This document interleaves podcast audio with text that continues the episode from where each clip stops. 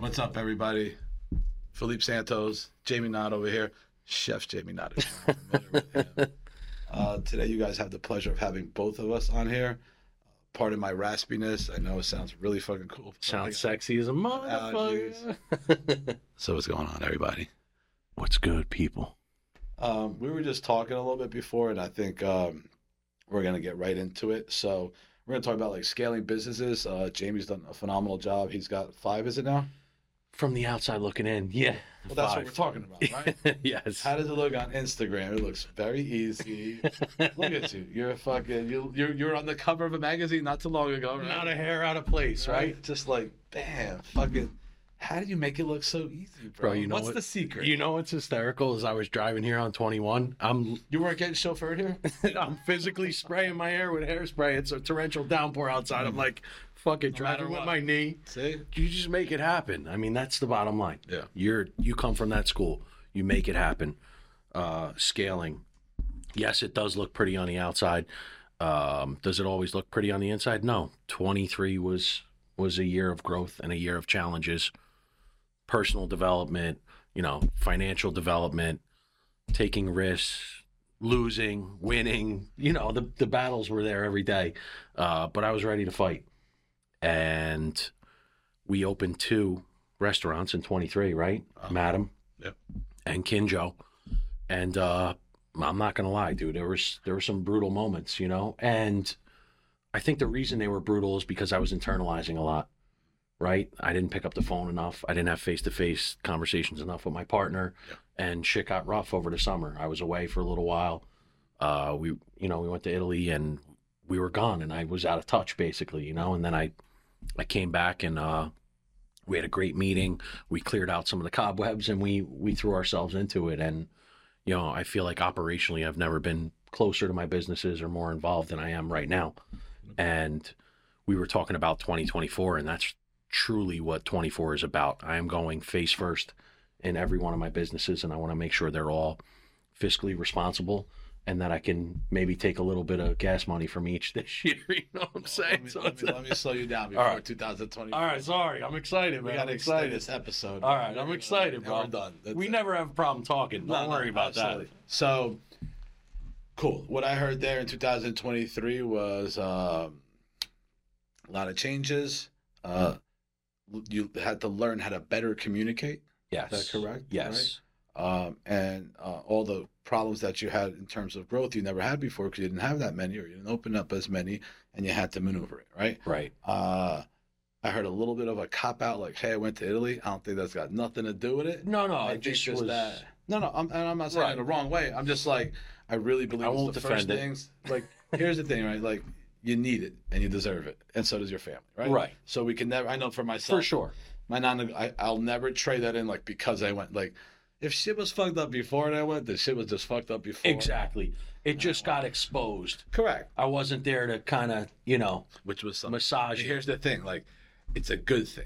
It was just sometimes you need that. You don't see it. If you were here and you didn't get that break, you probably wouldn't get that break anywhere else. You're right. No, like, damn, I got to come back and turn it on. Like that's just. Honestly, it was the best thing that could have happened. See, that's the difference. I feel tighter in my partnership than I ever have. I feel tighter in my marriage than I ever have. You know, my relationship with my kids. I'm super focused at this point. You see me, like you see the difference. No hazy eyes, no bullshit, no excuses.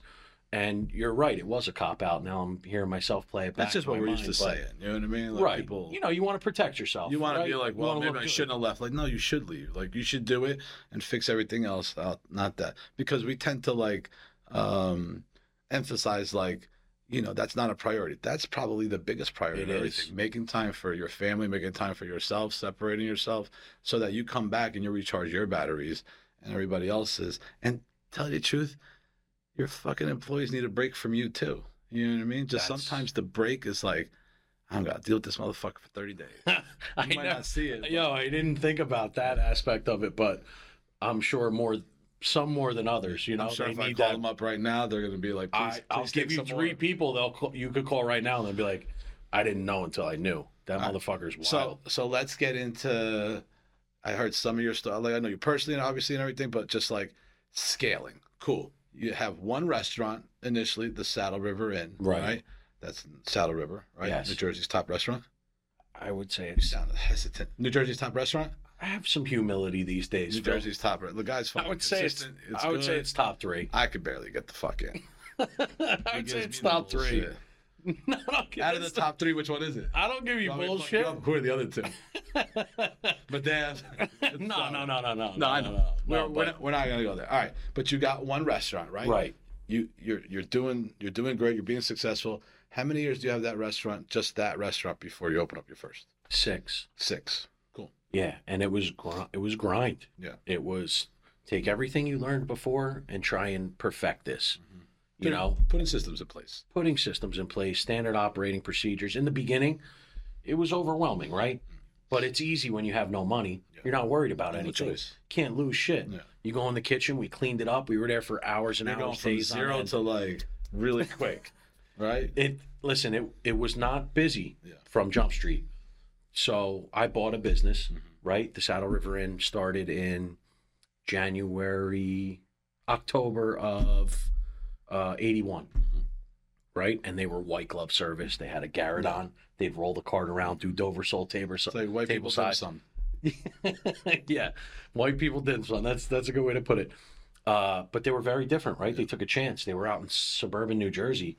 They weren't in New York City, Listen, they took the right chance because they were in the right neighborhood, and they built a tremendous reputation. And, we scaled that business from...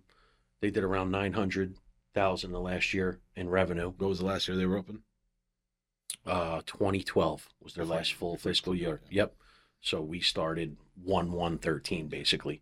We didn't open until 2/11. Yep, February. So 11th. Let me. Hey, listen. Say whatever you want to say. You go fall back if you want. But in terms of numbers, right? Because sometimes we say a lot of stuff. Other people say a lot of stuff, and it's, it's hard to translate. So they made about $900,000 that year. Right? Their last year they did not. Yeah, 918. Was it exact, like an expense heavy? You know what I mean? Listen, they more or less was their margins. Were they making a profit? Were they? They not? Were. Honestly, it was like a mom and pop business. For lack of a better term. Yeah. It was really Hans Egg and Imelda Egg. Imelda did all the books, kind of like Krista, my wife, does, and Hans did all the cooking, and I mean all of it, dude. Like, I went in there 2 days just to see the way they ran it. I didn't spend a full day in there because it's vastly different from the way I operate a restaurant.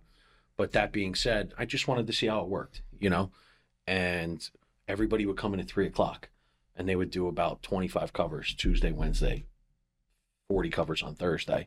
And then they were busy Friday and Saturday. They were kind of on their way out and they knew it, they were over $1 million for probably 6 or 7 years. Right. But once they started seeing it go down, they know it. Yeah, but also Hans was 74. His hands were shaking. That's what I mean. Like, the money, all of time, everything. Everything, right? So it was just timing. It was the right time, and Hans's hands were shaking. Hans's I like that. Yeah. So the guy started out 6'5", and he was 6'1" by the time. Was he solo? Hans was solo, probably from 7 a.m. to 3 p.m. daily. And then all the cooks would come in, but he would set their stations up and shit, and they would just come in and work service basically. So I ran a different ship. We wanted to run little restaurants inside the restaurant. Yeah. And what I mean by that is we broke it down into stations. You have a hot appetizer, cold appetizer, meat roast, and fish station, and then pastry. We hired as we got busier. Mm-hmm. We had a dishwasher. One food runner. So divided up into station systems. Yeah. And everybody's responsible for their own system, right? Their own station. Yeah. They work inside of one big system. Mm-hmm. So everybody writes their order on the board, and then we put it together and do an order at the end of the night. Yeah. So year one, from 900, we grew to 1.3, and it was good growth. Let me, before you get into that a little bit, were you looking for a restaurant at the time? Because I skipped that. I was. Was it you and somebody else, an investor? How'd you? Well, at this point in my career, I was at a corporate level. So I was a corporate chef for BLT Group. Right before that, I was tomato. Bistro Laurent Tortadelle is what it stands for. And at that time, I think they had 23 restaurants. Wow. They were a very popular steakhouse. They did a really good job. His food was terrific. BLT steak on 57th Street was it was an amazing restaurant, you know. It's been there for a while too.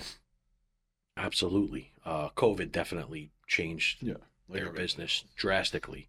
But I learned a lot. I learned how to answer an email. I mean, I got my ass kicked, you know, on the computer every day. And it was tough because I am a kitchen guy. I want to be in the kitchen. But I learned a lot about, you know, how you can do both. But that before that I was at Artisanal. So I was like executive chef level, and then I got a little higher. But I had been looking for... All right, so you've been looking is what I'm saying. Probably 4 years at that point, 3-4 years. I just couldn't find the right spot. Mm-hmm. Or the right deal. And how'd you come across then? I was working with a Kappas group at the time, and they said, you know, the Saddle River Inn came up for sale, and it was notorious, right? I didn't know it. Yeah. Even though I lived 20 minutes away, I never heard of it. I didn't either until like a few years ago, to be honest. Right. And now with social media and everything, obviously it's a lot more out there, but definitely local referral. Without a doubt. It was kind of their local place, right? And even food bloggers and everybody, you know, they go to select places. Right. Really... Right. So it was always mentioned in the upper echelon because it was a romantic, it's a beautiful place, you know. The barn's gorgeous. Where were we? Well, like, so cool. So you saw it was for sale, right? Did you get it on your own? Like, how'd you put funds? Did you get invested capital, borrowed? So my dad was my financial partner and my original business partner, David Madison. Mm-hmm. Him and I met at Artisanal. He was the GM and I was the chef there. Cool. And we kind of hit it off in the beginning. Super charismatic guy, well-dressed, put together. And we said, you know, I think we should do something in New Jersey. He's like, I'm from the Ramsey area. So he knew of the restaurant. He's like, this is a huge opportunity. So he put a performer together. It looked good. By year 4, it was like, this is a real restaurant. Yeah. This is, you know, it's going to throw off serious money. So he was my business partner for, I think, a little under 2 years. And it was challenging. I'm a very specific human being, as you know, and so was he, you know, in his regard. But there were some things that I would see that really bothered me. Yeah. You know, I was clean and sober, right? And he liked to sit down with guests and drink. Yeah. He smoked in between service. Like, he would go hit the pen in his car. So, different, like, philosophies. Just very different. Like, and I don't think he felt the pressure I felt because... Was he more of like, I know you said partner. He was front of house. It sounded like that he was more investor, front of the house. He was not an investor, actually. It was... so at the time, I didn't have my driver's license. Yeah. I had 2 DUIs. I was still serving my suspended sentence. Yeah. About 7 years, 3 months, I didn't drive. 7 years? 7 years. I lost mine for 8, so that's pretty good. It might have been. That's what makes you successful. No, it doesn't. So it makes you resourceful. No, I'm being sarcastic. Of course, it makes you resourceful as fuck, but it doesn't make you successful. No, but makes you broke from fucking Uber and taxis. Holy shit. So that's funny you say that, but David would pick me up every day. And then my opening sous chef was Josh Means. He would drive me home every night. I did that for, I think, I didn't have my license the first 16, 17 months we were open, something like that, which is crazy, right? Because we were there all day, every day. We lived there. We had fun. It was definitely an exciting time in my career. But David and I eventually separated, and I don't think he felt the financial responsibility the way I did. And the main reason is because I borrowed money from my dad. Yeah. So my dad... So you were on the line. Whether it was the bank or your dad... I was on the hook. He just happens to be the bank. You were on the hook. I was on the hook, and he's like, look, I'm a dentist. You know, and I always felt that pressure. He's like, I don't know much about the business. You've done really well in your career. You know, let me help you out. And he did, gave us a loan. You know, we bought some plates and chairs and zhuzhed the place up a little bit. Lipstick on a pig. Yeah, I think we put like 48 G's into the restaurant, literally. Everything. It was more like throwing things out than anything else. We changed like the vanities, the mirrors, the toilets, very simple stuff, you know?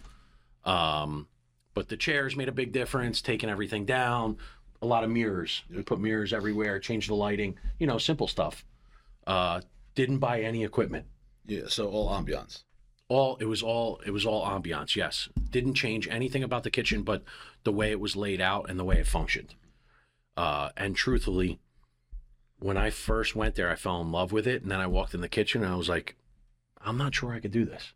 You know, there's 90 seats in this place, and that kitchen... Small. It's small, dude. It's small. People will walk in there like, how on God's earth do you produce? Well, cool. So, like, where a lot of people would be like, how the fuck, right? And kind of my situation with my first salon, too. It's like, it teaches you to be efficient with having less space, right? Less equipment, less people, correct? Absolutely. So I mean, talk about it, how like it changed like what you had known already into like, cool, adapting to what this place is as opposed to, you know, complaining or fucking just saying this doesn't work or whatever. It makes you a problem solver. Yeah. Instantaneously. So now you have this gift, right? Absolutely. Like, cool. And in the beginning for everybody, it's challenging because it's like, I don't like to do this. I'm not, because it's change, right? I don't like this. It's not my comfort zone. It's not what I'm used to. I like big, spacious, whatever. Or even state-of-the-art, you know, more modern, whatever, right? Everybody has a vision. Yes. And now it's like, it's not perfect is what I'm trying to put out there. No, it's not. Right? It's like. What is? I know that, but right. You know how people are like. Of course. You know, perfection will paralyze them. Yes. Because right? They're like, I won't do it until it's. Like this. It's funny. When you walked into a place and you're like, I'll have to make it fucking happen. Yeah, in the back of my mind, it was really the only challenge that I saw for that that business. Because I drove around Saddle River before my first meeting with the old owners, and I was like, yep, we're here, baby. Let's do this. So now you're there at that kitchen. How many years before you're like, cool, I got this dialed in? I want to know the next step after, like, where you're like, cool, then I'm going to open. I mean, I still had basically separation anxiety, you know, like I would. So the next place was Cellar 335. Before the next place, like what year, right? Were you like, all right, this is fucking like, you know what I mean? Were you there every day? Yes. I mean, like, you know, step away a little bit because you're about to do another one? I never stepped away. I mean, I got phlebectomy surgery, which is the removal of veins. Mm-hmm. I was there that day. I had kidney stones. I was there that day. Yeah.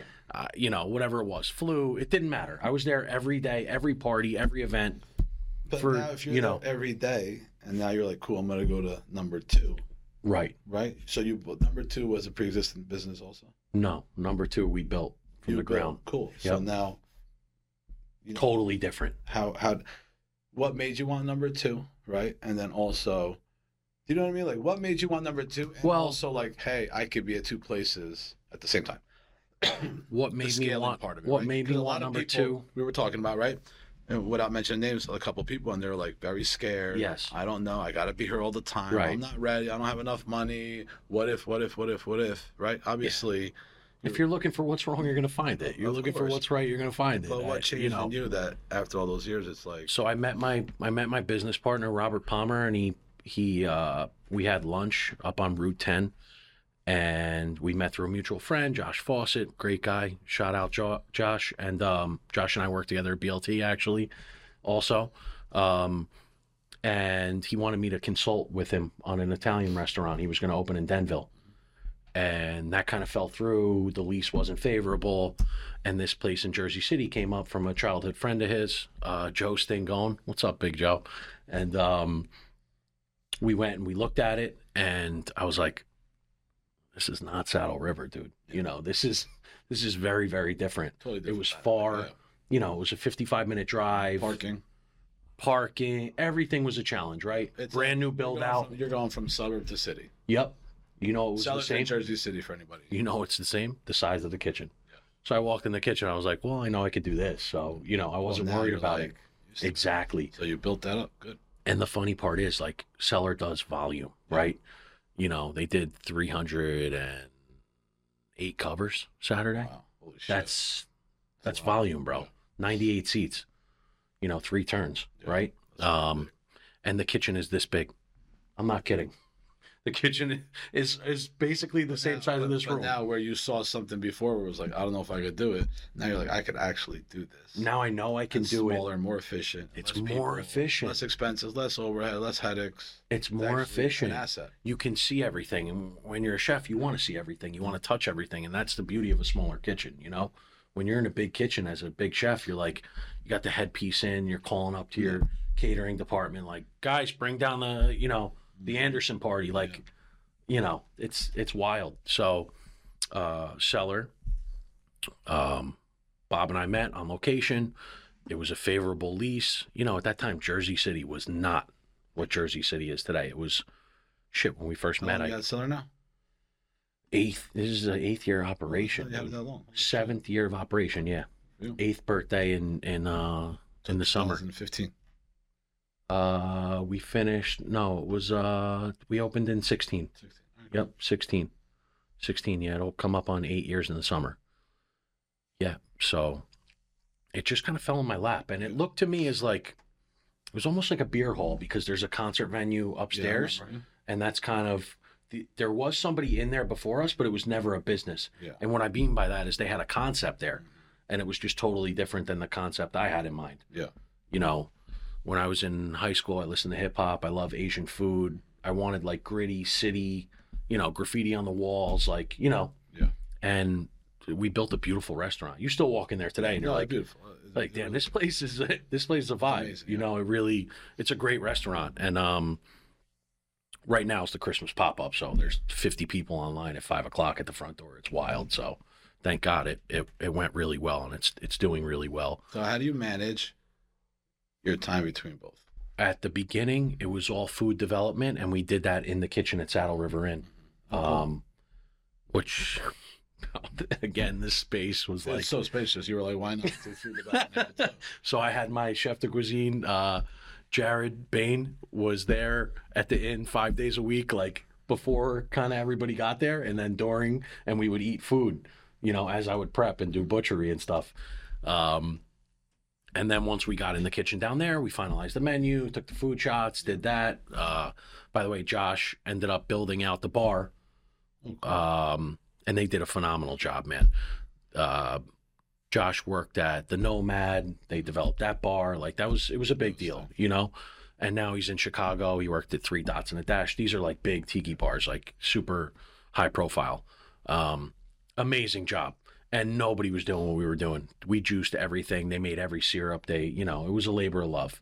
So you were food development at the inn, right? Yeah. So technically what you were doing is utilizing the same resources to do too. Yes. And I'm saying that obviously out loud because it's the same with me. When I scaled to my second one, right. I was like, wow, you actually cut expenses by opening up. So like the quicker, and everything has to, for the most part, be in order. You have to have systems and everything. Sure. But once you do, like open up the second one, if it makes sense, right away, because the same people doing one job could do it for two places as opposed to hiring, correct? Right. And it's really about the people. Yeah. You know, and we had just a stellar team. Peter Arnone was our opening GM, and by the time this airs, he'll be back in the company. Mm-hmm. So we hired him as a CEO. He's starting in January, and I got the chills saying it because I just remember the structure, and I remember the energy, and I remember... What was his position before? He was the general manager at Cellar. He was the opening general manager. Yeah. We had serious firepower in there, man. Like the team was, you know, it was a brigade basically. I brought one of my sous chefs from the inn. Yeah. I started to make some trades, you know, some changes. Now we had two teams, and we had to, you know, we had to put some leaders in place. Absolutely. And Cellar took a while. Did you ever? I know I came into some struggles when I did that too. I was like, cool, I have two teams and changing players and this. I noticed like in the beginning, as I grew, I'm like, cool, I'm going to take you from here and put you here, and it was great, but it created a whole here now. Right, so I had challenges like that where I had to like figure it out and learn it. And there doesn't matter how many, you know, things you read, how many seminars you go. You have to just go through it. You have to go through it and make changes quickly. Right. But I do remember this last year specifically where I was doing that. We bought a group of salons, and it sounds like the best fucking. You're performing so good. You're a leader. Let me take you out. And put you over here without feeling that. Especially you take them out of you know, your principal business, the one that puts stacks in your pocket, right? But the one that they're good because it is that team and they're controlling it and everything. And now they have to create and you know what I mean. I think the reason the inn was successful is because of the team, and it stayed there for a long time. It stayed in place. There was always one spot that was hard to fill, and it was the salad station, cold appetizers, and I was like, why the fuck is this so challenging, bro? And a lot of my regulars are upset, but I had this dish called the tuna carpaccio, and it was like my dish, you know? Yeah. I took it off last year and changed it to a tuna tartare, and people still ask for it, and I still do it for regulars. be careful. And, you know, I lost probably 4 or 5 guys on that, bro, because my bad. They would be there till midnight pounding fucking tuna, cutting it out in a circle. And I was like, that can't be the reason. But I finally admitted to it and I took it off. And sometimes it's that simple. It's crazy, right? But my point was that we kept a lot of the same staff. I have my general manager now at the inn is Anthony De Palma. He's doing a fantastic job. He started as busboy, you know, Nick Karuba. They've both been there over 10 years. You know, these guys are great. They're pillars. Ty Anderson, like these guys are with me for years and years and years, you know? So it's really about continuity and people taking pride in ownership and them treating it like it's theirs. Well, how do you, because obviously I do it a different way. Cool. I understand it, right? Take care of your staff. Your staff will take care of you for the most part. Choose the right one. You're 1, 2, 3. After people are there for a long time, things change in their lives. Family. Yes. You know, yes. Their expenses are different. Their goals are different. Yes. Obviously, no matter what, you're not. If you have 10 people, you're not going to keep all 10. No doubt. So you were saying, you know, act like it's theirs, and right, sounds good. It does. But it ain't fucking mine. That's, as an employee, I remember saying that. You know what I mean? Yes. So how do you? Well, you're a little different than the average bear, but you know, we continued to grow. Yeah. I think that's everybody saw opportunity. You know, and if you... So is that what you're doing? You're like creating more opportunities for them? I'm creating more opportunities for them, absolutely. And I, you know, even in a pre-shift, I'll say, guys, the less I'm here, the more opportunities I can create for everybody in this room. Yeah. You know, because that's kind of what I've found my job to be. You know, I love to create in any way, shape, or form. I have a very creative brain. It's really, it's where I function best, on my highest frequency. But, you know, to the point, like I said, Anthony was a busboy. Obviously, his finances have changed, right? Mm-hmm. He's a general manager now. It's very different. Nick started as a food runner. He's, you know, like one of my lead servers. Like, and you have, and listen, I know because it's the same situation, right? Like you have pride and fulfillment watching these people grow, and that you can create these opportunities for them. Exactly. And it's he's cool. Got 2 kids. I just got his Christmas card. We opened it yesterday. Like, but when? And I'm just gonna like, I'm just poking the bear a little bit. Beat me up. Right? It's like cool, right? Like, and I said cool because I did it too, right? Yes. Cool meaning like up to this chapter. It's almost like talking to yourself a little bit sometimes, right? It's the same word. Listen, we've always been like, oh, it's different what you do. It's really fucking not. It's the service industry. It's the challenges. How do you overcome them? You're not fucking unique. It's just not, right? It's the same fucking thing. We have more things in common than we don't. Definitely. So cool. You get to hear, because you're telling my story too at the same time, right? So it's like, cool. Now you're going and we're going to skip 3, 4, and 5, it's a different fucking animal. It's a different animal. You don't have as many people to pull from. You can't grow them as fast. You can't, like, these are my challenges, right? You can't grow them as fast. You throw more shit. Now they're overwhelmed. They're like, this was cool the way we were going. Right. You got 4 or 5. Yeah, but you could be the GM. You could be regional. You could be this, right? It comes not to everybody wants that, man. Or they do, and then they get it, and they can't handle it. And you're like, but you chose it. Yeah, like, those are some of the things. They sure are. When do you start bringing outside help? And how, and talk about, right, how delicate of a thing is. It's so to delicate. Bring outside help. They don't know the culture. They don't know it, but they have experience. Not hopefully. Only that, at the same time, you know, you start to lose a little bit of touch with those people who built it all in the beginning, right? And then you start to make decisions based on that. And that's bit me in the ass. I don't want to get into specifics, but, you know, when you develop relationships with people, you rely on them maybe more than you should. And, you know, they take advantage of it in certain ways, not to be, you know... There's an emotional attachment. That's not a business where it's somebody you didn't... There's no malintent. That's what it is. Yeah, right. There's no malintent, I mean. And they show up every day and they do a good job, but they don't do the same job that they used to do when you were watching them every day because they wanted to grow, you know? Because you're not there. I'm not there, but hiring... a different skill set, you know, growing into that skill set, that's a different kind of talent. That's you squashing your ego and saying, you know, I don't know what I don't know. And sometimes that's the hardest lesson to learn, but it's the most important one. It was for me. So after Cellar, you know, we got some critical acclaim. It became busy. And it took years though, man. It really did, because the neighborhood was rough. Yeah. You know, it was a little pricey, no parking. All my regular clientele that I took 6 years building in Saddle River, they're like, I'm fucking driving to Jersey City, bro. I'm going to go get hammered 55 minutes away from my house. It seems like a DUI waiting to happen, you know? And they all went there once, twice. Now they'll go there a little more often, close to the city. But you had to create a new clientele there. I did. I had to create a new clientele, and we had to train them a little bit because, you know, it's a totally different concept, right? So Cellar, after that, we opened Saddle River Cafe. And that was a struggle from Jump Street. Yeah. I mean, because I think I never let it become what it wanted to be. And what I mean by that is, like, I changed the concept probably almost 3 times, you know. So it was like a local coffee place in the beginning. I wanted to do breakfast and lunch. Yeah. What's your next one? So Saddle River. The cat. I'm doing my interview about it. Yeah. So the cat King. The cafe was breakfast and lunch to start. Yeah. Because I didn't want to pillage from my own business, which is right across the street, Saddle River Inn, Saddle River Cafe. Number one, I would have done a different name. Across the Little River. It's across the Saddle River, actually. You know, and that's what the first logo was. Yeah. It was a little place across the river, like, you know.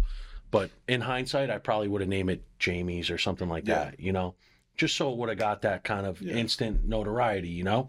But it was a struggle. We opened at 5 or 6 a.m. in the beginning for coffee. Yeah. And I was there every day. And I was like, what the fuck am I doing, bro? You also, listen, I understand the scheduling thing. Sometimes, like, when I opened the salon the first time, it was every day from, like, 8 to fucking 9 at night. And I'm like, we're not missing nobody. And then I told him, like, listen, we're going to do it like this. Right. Figure it out. And then, you know. What is it now? Another one. It's open every day from 9 to 8. That's better than 8 to 11 or 8 to 9, right? No, listen, what I'm saying is, like, when I first did it, I didn't have the capacity of the people for it, anything. Right. Now I have shifts, and it's a little different. Right. It's a different animal, but essentially anything I opened, like, Miami was like that. We opened up Miami, we're like, every day, we had 2 teams, everything. Then we're like, nobody fucking works over there. That's not what Miami is. And then it's like, nobody's coming in till, like, 10, 11. Right. Like this, right? And definitely not Sunday because they partied all weekend. So. Right. You open it, and then you make adjustments. And you figure it out. So that's what we did. We opened it, we made adjustments, and now we're on our 3rd iteration, and it's working really, really well, finally. I was just there the other day, and it was phenomenal. Thank you, man. Really good. I appreciate that. Yeah, I think the team has hit a stride. I think the place looks better than it ever has. I think it. There's some good flows with the inn, too, in terms of service and quality, too. It's very, which is good. Which is good. Similar, yeah. Right, yeah. And you see some faces, too, right? It doesn't hurt. I try to utilize some of my younger staff that maybe is busing or running at the inn to get service shifts at the cafe. Again, utilizing the same people. That's it, man. But, again, it's that continuity. It's that feeling that people get that experience. Like, oh, you know, Mr. Epstein, how are you? Nice to see you again. Sorry, but that's the first one that came to mind. It's the first one that came to mind. I should have said double E, bro. We're gonna skip to, and then you open, and then Madam, and now Kinjo, right? Listen, so now you're at 5. So wait, but let's get to 4. I'll be quick, I promise. So with Madam, it's located behind Cellar, and they're connected through a corridor. We share the same building, and liquor license. Same liquor license, yes. And I mean, it's huge. But from day one, I always was like, what's going on back there? I love that. I want that spot. And I had a concept for it originally that we didn't end up using. It was the Emerald Room. I wanted to do, like, walk around dim sum, geisha girls, you know, like, kind of clubby, like bottle service. I wanted to do that. It was not conducive with my personal life at the time, so we went with a fine dining French speakeasy. Anyway, I always had my eye on it, right? And as soon as it became available, you know, we had a conversation. That conversation took about a year to hash out because, you know, the owners weren't really ready. They thought they were ready until the price came, and I was like, you guys aren't really ready. And then the price got a little better, and then a little better, and then a little better, and then it made sense. It was some pressure of you asking and pushing. And me leaving it alone actually really was what made them come back and want it more. Yeah. So they tested the market, right? They listed it at $1 million first and foremost. Mm-hmm. And everybody's like, sorry, bro. Nobody. You got 52 seats. Yeah. You know, you're on a back street.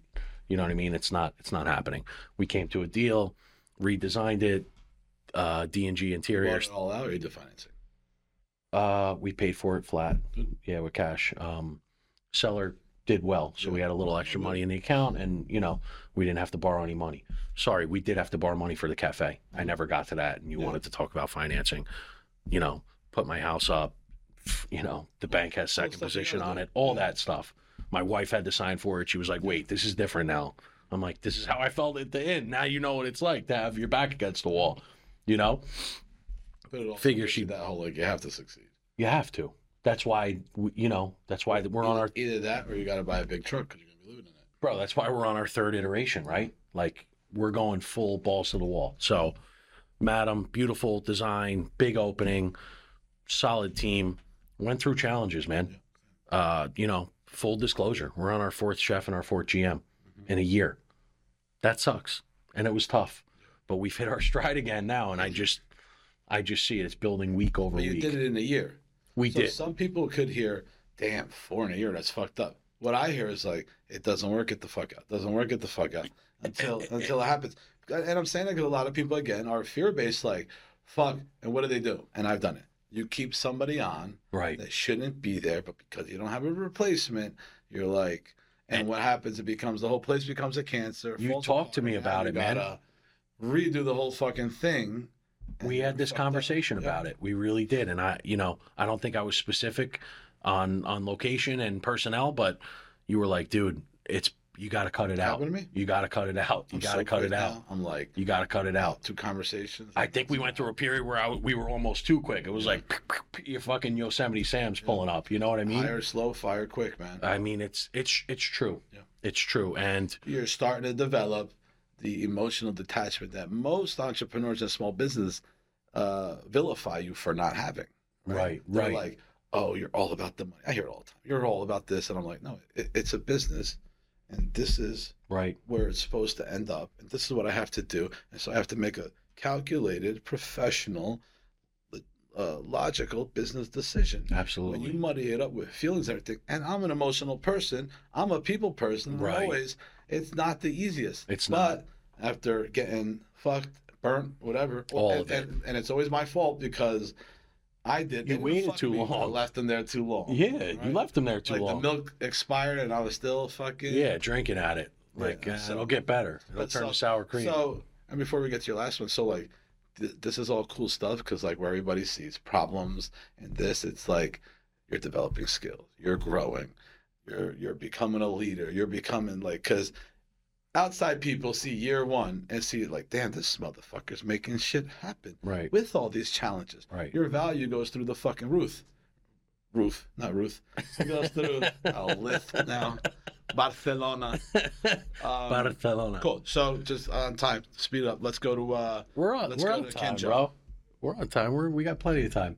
Well, I mean, 2024 still, that's why. No, I hear you. Challenges that you had, Madam. You had 4 chefs, right? You're dialed in right now. Right? Yes, we're dialed in, man. When we're making it happen. Up, you were like, listen, you know what I need that's going to help me? Another restaurant. But here's what the good part of it is. Now we're planning ahead.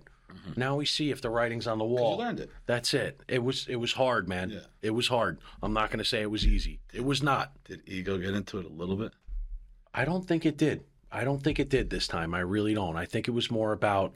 Wow, I expected more out of you. Let's see if another week. Mm-hmm. Nope, that's done. Let's move on. Yeah. Let's find a replacement. Right, and I'll be very truthful.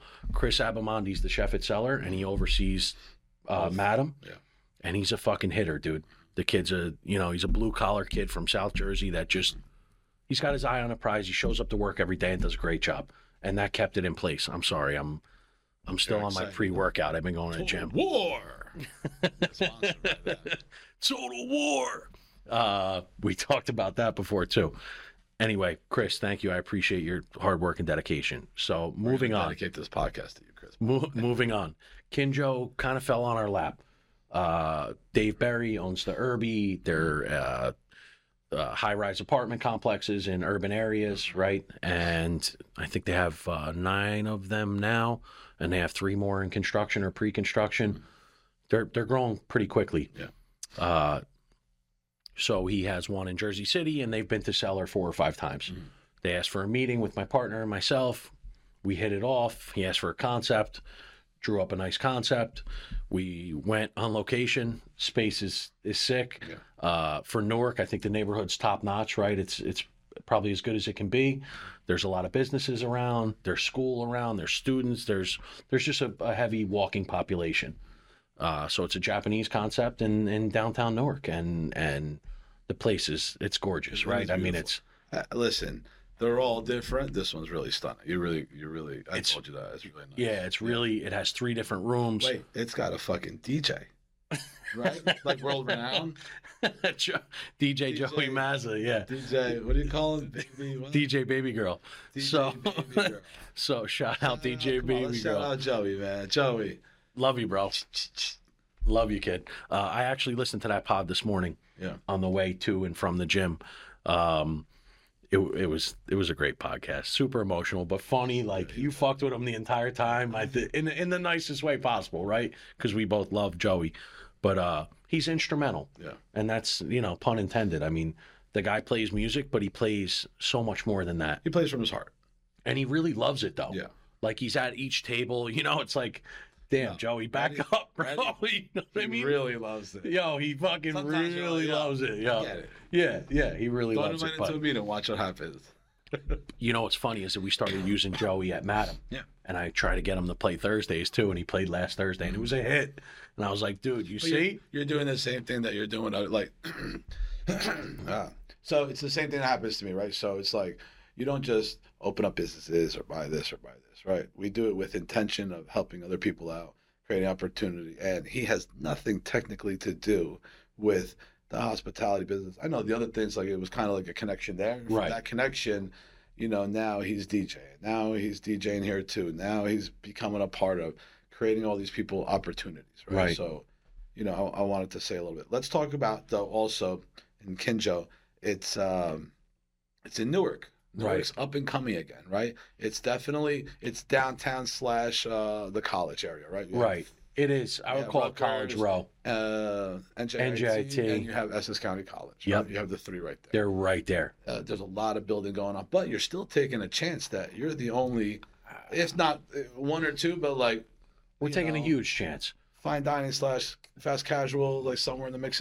Did I say that correct? Yes, and honestly, it's a beautiful place, phenomenal food, right? People were surprised at the build out. They're like, really, this is still a risk because nobody's done it. Nobody's done it, and it reminds me a lot of Jersey City. So I have that comfort level there, where I know if we do the right thing, the food's right, the drinks are right, the hospitality's right, and now we're starting entertainment from the beginning. It's gonna happen. It's happening. Also. You had a chef that was working for you in Jersey City that you brought over there, right, Chef Bill? Well, Bill... I know previously he was working somewhere else, right? Yes, he was somewhere else, and we brought him on early. But that's what I mean. Before the reason... the place was open. That's it. Right. We brought him on early to do development again. Yeah. Bill loves Japanese, super talented, loves ramen, immerses himself in it. Mm-hmm. He's all about his broths. But that was part of the concept. Bill and I had a conversation a year before I had that meeting with David, or eight months, let's call it. And that was all in the back of my mind as it played out. How do we put all these pieces together as, the beautiful mind, right? On the whiteboard, night. My wife's like, how are you so clear-headed? I'm like, I have a big whiteboard in my brain, and I'm just jotting things down. I take a picture before I erase it, too, because it's just like, to me, I'm just like, at first it's getting it out of my, it's a brain dump, right? Yes. So like getting it out of my brain. And then you can look at it. You can make adjustments because in here it's tough. But it is, but I love it. It's the best part about it, right? The creative part. That's cool. Getting back to a little bit to entertainment, right? Like now we have music in all of our venues, like constantly, whether it's guitar or a duo or And I think it's really changing the dynamic because the staff enjoys it more too. It's not that mundane. Okay, dinner service, this, same that, the other. Or whatever. Yeah, it's more about like, oh, something different. Something. Energy, that's it. And when guests come in too, they're like, oh wow, Wednesdays, Julia, and we mix it up now too. Yeah. We're even doing music on Saturday brunch at the cafe. It's guitar and vocal, but it's just different. It adds something truly, and I think that's the unique character now of the restaurants. I want everybody when they walk in the door, they're like, maybe not a restaurant. You know what I mean? Like to have that thought process, like. I want to be known for that. First the look, right? The aesthetic. And then when you sit down, the hospitality, the smile. Let me ask you, right? So, because it's like, how the fuck do you run around and manage all 5 restaurants? I'm not that great at it. I'm not gonna. For somebody who just doesn't know, somebody's got their first restaurant. Right. The kind we were talking about. Right. And looks at you like fucking as a god, the food god. You know what I mean?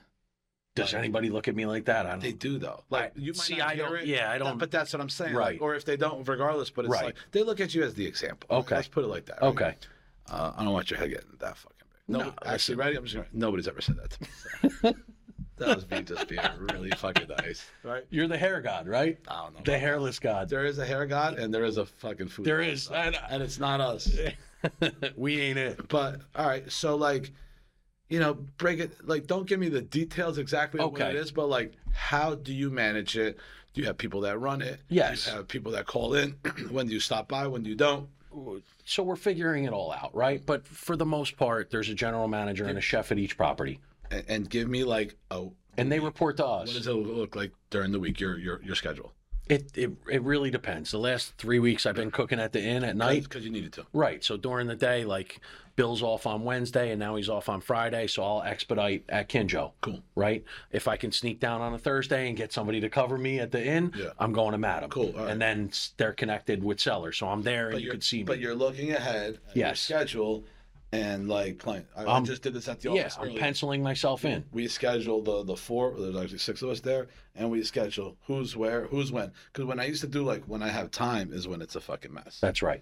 All right, that's cool. So now, cool. You have not perfection, but like this is how you're growing and figuring it out. You have some systems in place. We do. You have some people. You're getting quicker when shit doesn't work out. Cool. That does. Let's remove it right away. Right. Let's fill it with this. Right. Or step up.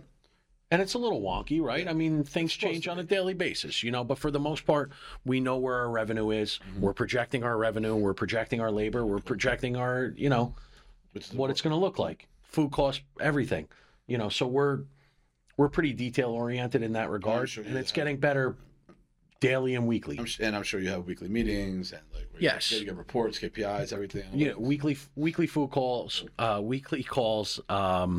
but really daily snapshots, right? Mm-hmm. So our reports are pretty robust. Cool. Last week to date, you know, even like at the inn on Saturday, I have my food cost percentage, labor cost percentage, everything's on there, right? So you see exactly where you are and you know where you're trending every day. So like for anybody scaling, that's important. The reports, the KPIs, right? The look it up, you know what it is, analytics, the data is important, right? Data is very important. When you have it in front of you, there's small adjustments. When you look at it month to month, it's already a big fucking adjustment. That's right. And it might be too late already. We have weekly meetings, and it's not everybody because you don't want to be meeting the fuck out either. It's the key people, and not everybody's a key person. We have 3 or 4. We also do our schedule at the same time where everybody's at. Most are at the same place, but like we were doing today, like what does retail look like? What does retention look like? What is services? And you know. What are gross sales? We also have a daily number. Like, this is our average daily. Right. What are we projected to perform by the end of the month? If we're a little short, we're like, cool. Because then the game plan comes. So it becomes very like, you know. So let me ask you, I'm interested on your structure as well. Like, so you guys grew, right? You bought a group. Yep. And what happened at that point? How many did you have? What did your company look like right before you made that purchase? I mean, and then what did it look like a month after that? We had 4, I believe. And then the month after that we had, because we bought another one too, we had 9. So it was a fucking big jump. Right. And we weren't ready. Right. Shit didn't go right. Right. But I'll tell you now, like, we're making it happen. Okay. Made some adjustments. And I think, like you said, because of that, we're better everywhere else. Right. Because you went back to your originals and said... You started to change. We tightened up everything. Right. I wouldn't say necessarily like we went back to our original. We created a whole new plan. Okay. Because what got us to like 1, 2, 3, 4 wouldn't get us to 9. Okay. And just the mom and pop just didn't work when I got to that. So is not our 9 operating at this point? 8 are. Okay. We're renovating 1 right now. Okay. Right. So. And where are they all located? 8 are in New Jersey and 1 is in Miami. Okay. So give me the towns. I mean. So we have in Bergen County, primarily northern New Jersey. We have We have Ridgewood, we have Tenafly, we have Gloucester, we have Emerson, and Maywood. Which one is under construction? Tenafly. Okay. I think that's going to be a good one. Tenafly is going to be good. Yeah. So the other thing too, right, is like we had to change concept. Did you change all of the concepts, and how did you do it? So we have two originally running the same way they do. Okay. They actually do very well. What are they called? Celebrity Salons. Okay. And then the other one is Blur, and then the new one will be Blur also. We're going into Blur. Okay. BLER. Okay. Call them. And what we learned is like, so the other ones, the original ones we have are like high-end luxury boutique salons, right? Okay. Like big tickets. Right. Big changes, color, right. Everything. Color, extensions. Think of it. You're there for 3 hours. Think of it as the Saddle River Inn. Tasting menu. Here, right? And then... these other ones are probably going to be more in the sense of the Kinjo, fast casual. You know what I mean? Got it. So, like, we were... Which ones did you keep and why? Like, same concept-wise. Like, a couple of them were blowout shops. The original four. They stayed celebrity. No, the original four that we had. Got it. Before the purchase. Yes, yes. Then, artist room. Yeah, artist room. Artist and architect. Maplewood and artist architect. The room. Got it. The other four are going to all change, right? They just haven't yet. Okay. So it's like, you can't, that's the other thing we learned, right? So we bought four and we're like, cool, we're going to renovate them right after the other, just knock it out. And then we ran out of money. Right. So we did one. Okay. We did Miami, two. Okay. We bought all the equipment, everything, because it was cheaper bundle to get it from everything. And then now we're at three. Got it. And we're like, we moved too fast. Okay. We can't build them out that quick. Just like cash flow started getting fucked up. Right. It gets a lot more difficult to hire your... You're hiring from the same pool. There's no way they can regenerate that quick. Got it. These are all good things to learn because I didn't know what it was. And they're not far apart, really. I mean, no, New Jersey is so overpopulated because even the other ones aren't. Right. But they're fucking busy. Right. They're like monsters. You know what I mean? And what's an average ticket, right? So I understand it's almost like a check average for me. You know, it's the same. It is like an average ticket. Most of our services are $300 to $500. Wow. If you get into extensions, you're like 1,000, wow. 1,500. It's just stuff I don't even know about, right? Yeah. Now, listen. Think I should get some extensions, or what? Am I looking all right? Highlights. No, I don't, dude. Those are natural highlights. It's all right, bro. I got highlights, too. Yeah, you do. Touch of gray. Let me get my drink of water really quick. Yeah, take your time. But the ones that stayed... The two older ones that stayed, they actually produced really well, which had us rethinking, like, do we even... Right. Like, we're going to have to, like, redo... It's just, they were just older. Yeah, just clean them up a little bit, right? The reason we bought them, and instead of opening up new ones, is because of we got their systems, we got their employees. Like, we looked at it, cool. We also did owner financing, which for those four and the one before, which is a game changer. Right? Absolutely. So, like, they're the bank. Right. You know, and the business, the idea is that it pays for itself. Right? Right. We have a few investors, small, so the down payment was pretty much the investors, which was great. You know, friends and family really not really coming out of pocket. No, but so where we messed up is like for capital improvements. Got it. Right? I didn't. There was a shortfall. I had to learn. You know what I mean? I was like, cool, we're enough, and then it's like you start just. Like, so what does it cost to take over a salon that was built in 1983 and make it into a Blur? At least like $150 each one. Okay, that's not terrible. No, listen, it's $150. You put the time and everything else, and then add.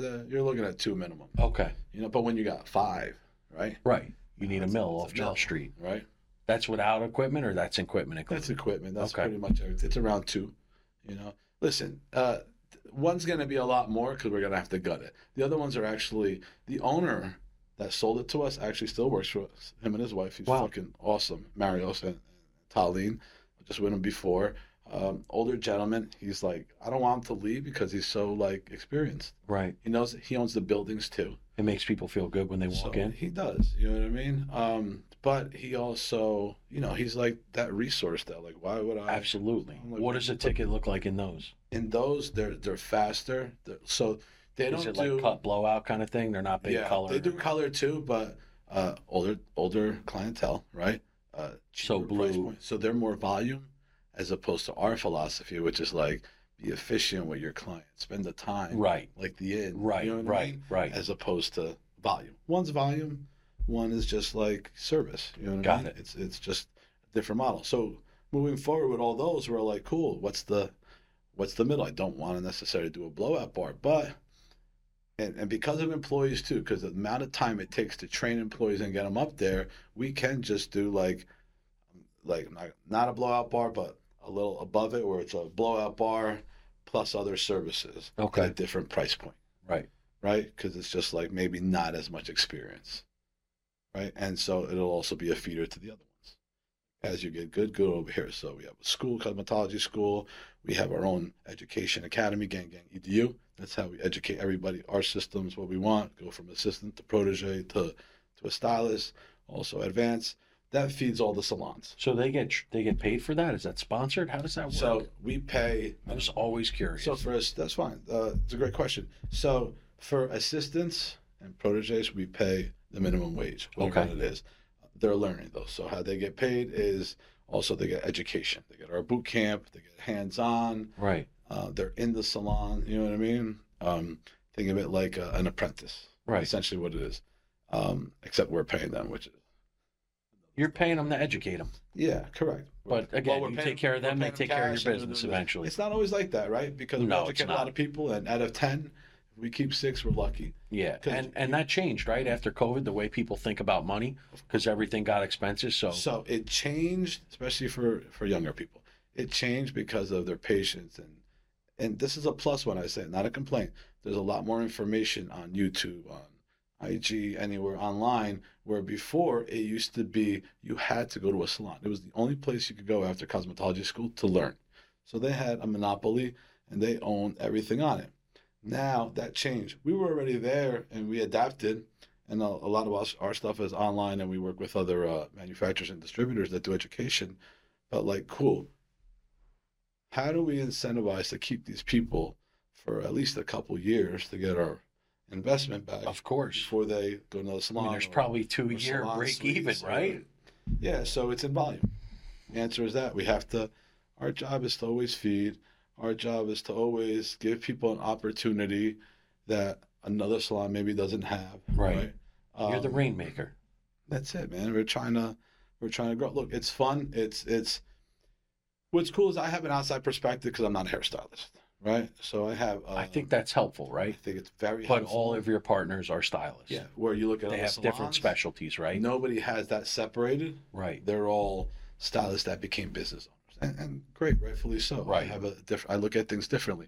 I don't have the emotional attachment as much as sure. They do. So because you're not spending that 8 hours next to, but not just that. Like I could separate it where it's like, cool, I'm going to look at this as how it does best for the business. Right. Where my wife's a stylist, she's going to look at culture and everything else, right, which is equally, super important, if not more important. Right. But you can have both. So how I look at stuff, like we do a lot of marketing. We used to own all the space in terms of Instagram, Facebook, and Google Ads, right? Because no salons did it. They're referrals forever.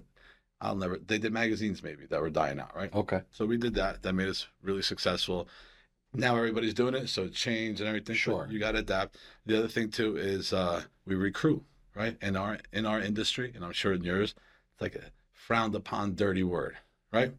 But the thing is, like, what we're really doing is offering somebody a better opportunity, because if they're good, they're good. Well, that's. But I'm not gonna wait, and I'm not gonna apologize, and I'm not gonna fucking feel bad, right? When that happens, or when somebody takes somebody from me. Because all they did was the same thing. But you know what happens when artists get in the way, like stylists? They're like, no, they'll like recreate a movie in their head of how it's done. Their morals they want to bestow on you. They want to like, that's fucked up, that's grimy, that's of course. This. Anybody like, tells it from their vantage point. It's them being the good guy, listen, the hero. I've gotten backlash, and here's the difference, right? I'm doing what I feel is right. Right. And what's right for the business. Well, you said it correctly, and I wanted to touch on 2 points. You said that you're recruiting and giving somebody a better opportunity. Absolutely. So, I had this instance with Bill. Yeah. At Kinjo. He worked at 7 Doors Down.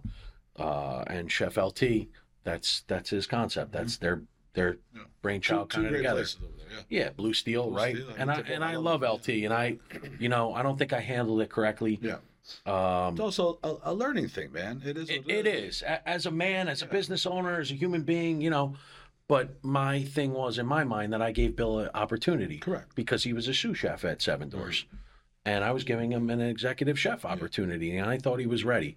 And, you know, I still think my explanation is valid. However, I don't think I handled it the best way. You're not going to – here's my experience. You're not going to win with no matter what. Because, like, when somebody leaves me, like, I'm cool with it, right? Like, first, I don't own anybody. Right? And neither do you. Right. And neither do them. Right? Right. That's just what the fact is. Right? Right. Then second, because you invested people, you physically, emotionally invested. Sure. You're just not going to win that. You have to be okay with like this. Because once you start making business decisions based on what your emotional output is, you're fucked. No doubt. You're doomed. You're letting the fucking, what do they say? You're letting the animals run the fucking zoo. Right. And I've been there. And I let it, like, the inmates run the prison. The inmates run the prison. Right. Like, yeah, I'm going to let them. It's their place. It's this. And it's like, no, it's not. But there's a second part to that, right? And for me, it is that anybody who's on your side wants to see you win regardless. Mm-hmm. If it's not for me, then go play for the Mets, the Jets, the Yankees. It doesn't matter. And that's the human element to it, right? And I said that to him. Like, after I came back around, I was like, listen, I'm sorry. I fucked up. I didn't do it right. However, I know you're on his team and you want to see him win. And the beautiful news is we reconnected. He came back. He came in for dinner at Kinjo, and he's like, congratulations. This place fucking rocks, look, man. It works out no matter what. It's just not going to work out the way you want. I'm not here to tell somebody how to run their business. I don't want nobody to come in. Right.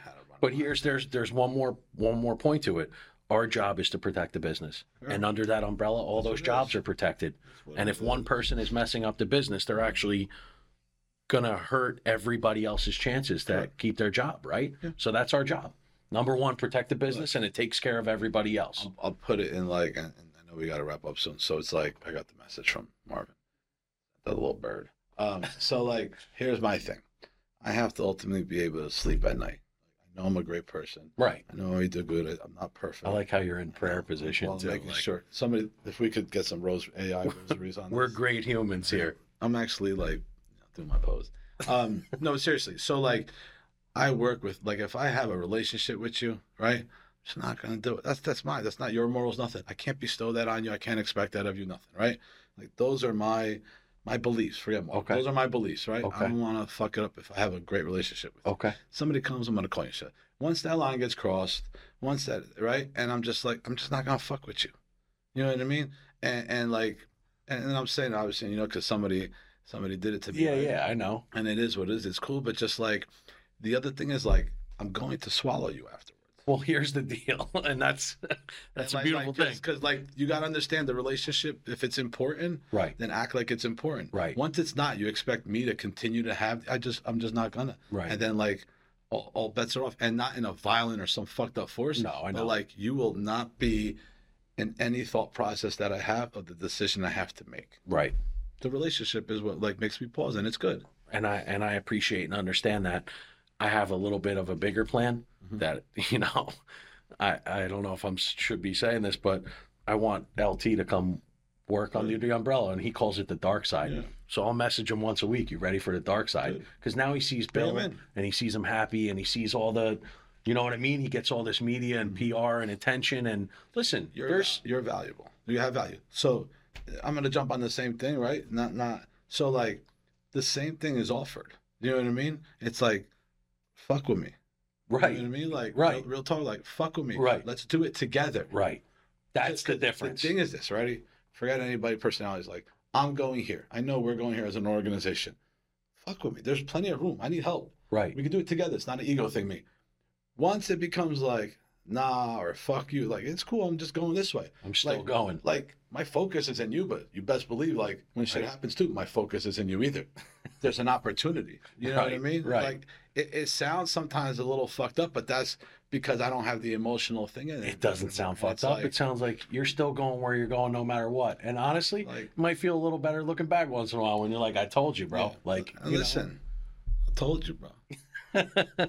You know who you are. Anyway, 2024, let's talk about it. All right, let's wrap up with that, man. 2024. What are your plans? And now, hear me out before you answer it, right? Because not a play-by-play. Let's start it. I didn't bang the table, but I want to fucking... I know, you're excited. Let's... What does the end of 2024 look like? And then the end of 2024 looks like all businesses are financially sound, earning, dropping money to the bottom line. We are set and ready for growth in 2025. I like that. That's what 2024 is for me. So focus on what you have right now. Be more efficient. Like squeeze everywhere. Solidify every single solitary SOP. Cool. Every single SOP needs to be finalized down to the penny. Everywhere, where everybody's on the same page. Because you can't grow if your shit's not together. No, everybody's got to drink the same fucking Kool-Aid this year. 24, everybody's got to drink the same Kool-Aid. Mm-hmm. And whoever doesn't, that's fine. Just there's an opportunity somewhere else for you. It's not in this company. And I'm hyper-focused on that. So that's where we're at, man. I'm fucking... You could feel the excitement, right? I'm the same thing for 2024. That's it. 2023 was challenging in a good way. It got me so good, man. I'm like... really fucking good in the sense of what I learned, right? And who I became, what my values are. I'm more assertive. I'm quicker. I'm everything with, and I do everything with love. I'm not like asshole. I'm not nothing. Right. I'm not dictator. I'm just like, listen, it's just not working out. Or I'm like, hey, I expect these reports here. Or why is this not happening? Right. I follow up more. I have a call to action. And you're accountable to yourself, and you expect everybody around you to be accountable as well. I don't expect it like I do, but I demand it. I demand it. I hold them. There's a difference. There is a difference. I had to learn that. Where I'm like, you know, I want everybody to like me. I want them like, and then I got run over. They'll like you more as they grow with you. And that's what happened. They'll respect you more. Right people. Right. I don't need everybody. Right. And the other thing too is like, as I grow, and I make sure I do it on my terms. I'm not ashamed of the stuff I work hard for and I get. Whether it's materialistic, whether it's growth, whether it's anything, and like say it. No, I'm being dead ass because like I had to throw that in there. Like say blue Lambo, say it, Miami blue. It's blue Glock. Sorry, my bad. Like because I don't speak Lambo. When I was growing up, it's like cool. This is what you want. Then you start getting, and people are like, nah, fuck that. You know what I mean? Like that's what's. I think like that's like fueling me too. Like nah, fuck you, but just like it's funny. You like it, right? Cool. Well, I'm gonna fuck with you. Amen. You know? Amen. It's funny because I don't feel the good as much as I don't feel the bad. And I don't mean that in a negative way at all. It's like you told me before, people are looking up to you. I don't see it like that. Yeah. I just know that I'm more in tune with who I'm supposed to be and I'm moving in the right direction. And those who are here, I can't wait to bring them up. And those who are not, sorry, brother. I'm excited. You know? Listen, on that note, if you want to fuck with me, or you want to fuck with Jamie, hit us the fuck up. That's what we do. We love fucking with people that are making shit happen, that want to make shit happen. My phone calls during the day are like, yo, what are you doing? How are you getting it? What's going on? And I don't mean money, relationship. Yo, you fixing your relationship with your wife? Where are you going on vacation? What are you buying? What are your challenges? Are you fixing it? You're going to the gym? Whatever the fuck it is, we need more of that in our life. Like, that's what I want. I want to big up everybody that's doing that, right? And I want more of that in my life. I don't want to be the motivator guy. You know what I mean? Right. I want to get fueled. I love, that's what gets me fucking energetic. Shout out to Total War. Woo! We work out. Cool. And with that, we're fucking good, man. That's it. Great episode. Peace and love.